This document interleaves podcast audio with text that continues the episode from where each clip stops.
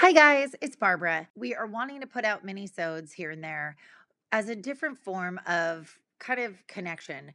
This is where it's either Teresa or myself, and we're telling a situation that we've found in parenting and kind of being more vulnerable, letting you in on our lives a little bit more, and just sharing how we got through it and through the good, bad, and the very ugly of parenting situations. I find that I have learned a lot of how I deal in parenting and someone else sharing their stories. So I wanted to do the same. Today's episode, I hope you like, and I hope you find, if you're needing to, a piece of it that will help yourself out. I love these little mini sodes, and I hope you do too.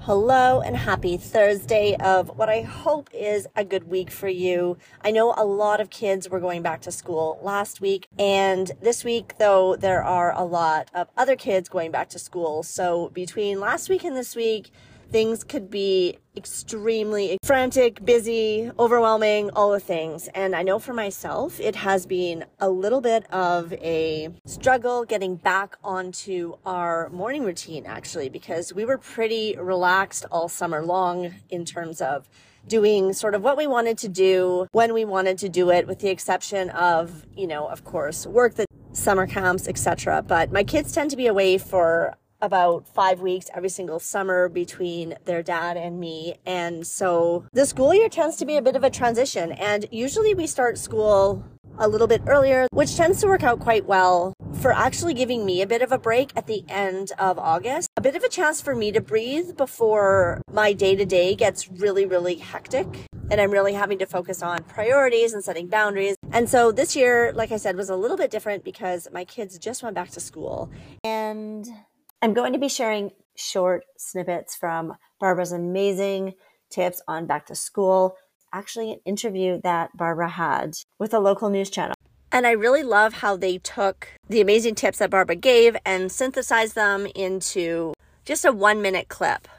And make sure you're following us on Instagram because we're going to share that snippet on our feed and in stories in the next day or so. So You'll definitely want to check that out. But one of the things I really wanted to chat about this morning, just in connection with all of this and making our lives easier as parents in the morning, is our morning routine. And this is something that really aligns with what Barbara and I are doing for the Mom New Year. As many of you know, if you've been listening for a while, something I've been doing for many years is really treating the fall as a new year rather than January 1. January 1 has never really resonated with me. Partly, I think, because I'm someone who tends to not enjoy jumping onto bandwagons and trends. I kind of stay consistent with the type of exercise and the type of routines that I like to do. And so so in the fall, as the leaves are falling off the trees and I can start thinking about new beginnings, I can think about the positive change that I want to implement in my life, who I want to be in the next year. And I love that feeling of just like keeping what works for me, just leaving the rest, just walking away from things that I can walk away from.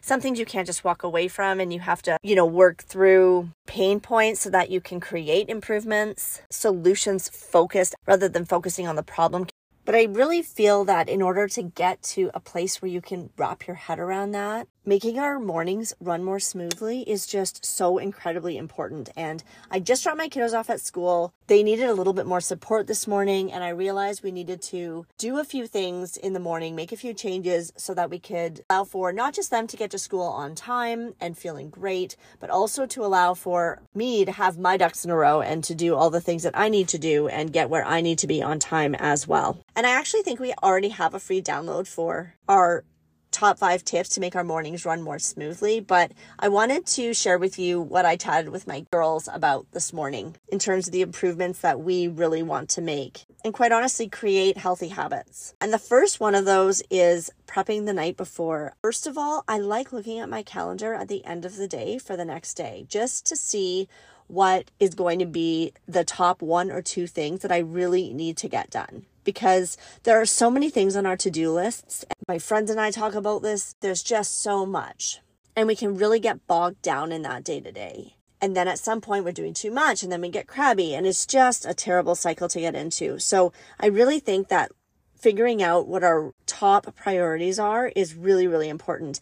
And I know that on Sunday, it can be really helpful to look kind of at the week ahead if you know you have a busy week coming. But even just doing it sort of the, at the end of the day at like four o'clock, I find that four o'clock is a great time for me to be looking at that. And usually I already have my kids at that time. But just when I write it down on a list, and again, a list, not a bunch of different lists, but just having one list of really top key priorities, one or two, that I can jot them down.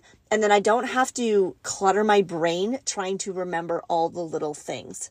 And I've learned also, Dr. Pam gave us the best tip of keeping a notepad beside your bed just to make sure you can jot down anything that's in your head. I think Barbara and I on that episode decided that it was a brain dump and I just love the little words that Barbara comes up with. Her quips are so good. The second thing I like to do is to walk my kids through what they can expect the night before. So, predictability really can help to prevent anxiety. We've talked to Dr. Pam about this. If they've already prepped their backpacks and their clothes for the morning, which we did not do a good job of last night, but if you do do that, and then you can have the conversation with them too to sort of set intentions about what they can expect for the next day. And actually, something I've started doing with my kids is to, right before bed, when we're saying their mantras and we've listened to a little bit of sound to clear any kind of meh feelings, we have the conversation about a couple of things that we're very much appreciative of or that we're grateful for. And so, whether it's our dogs that we're grateful for, or our family, or teachers, friends, school, the activities, whatever it is, and it can be just the smallest thing but we take a quick minute and we have that quick conversation. And then right after we've had that conversation, we actually get into a, the next day and we say, wouldn't it be nice if tomorrow we woke up and everything went really smoothly? And if everyone around me was absolutely lovely to me, because we all deserve to be treated with respect and have healthy relationships with others. And wouldn't it be nice if we were on time for school and that we woke up feeling amazing and in perfect health. And so you can just pick the things that you want to intend for the next day. And this whole idea of segment intending, I know it stems back to Abraham Hicks, and there are a number of gurus that are proponents of doing this. And this is part of, by the way, what Barbara and I are doing in our morning practice and in relation to the journal that we're rolling out. So send us a DM or an email if you want to be on the list because we're currently doing a pre order for it. But I have to say that as we've been doing this as a family, we've been having these really quick conversations, both in the evening and then when we have time, I try to do it in the morning as well. The one thing I've noticed with my kids as well is that when you start to do something and you're doing it consistently with them, they will remind you to do it. And I love that the most because then it's not even on you. They just remind you. And when it comes to these healthy habits, I really hope that this was helpful to you today and that you share it with someone you think would benefit. Barbara and I have so many new things on the go to support our community and the feedback we've received has been amazing and it's all so inspiring. And I really want to thank you for being a part of it. It really does take a village. So now I'll share these other clips with you. They're super short, so if you've already heard them, they're here to serve as a friendly reminder on the things that we can do to help make our lives easier as parents and really get to a place where we and our families can actually thrive rather than just surviving day to day. I hope you have a great rest of your week.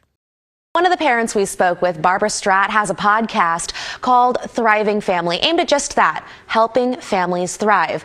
So she gave me a handful of tips for parents and families starting out the school year. First, she says if your kid is worried, ask them specifically what they're worried about so you can address their worries and address them directly.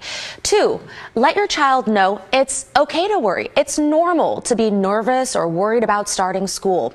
And three, and this one is her favorite. You want to encourage your kids, remind them of other times that they've done hard things but still rocked it.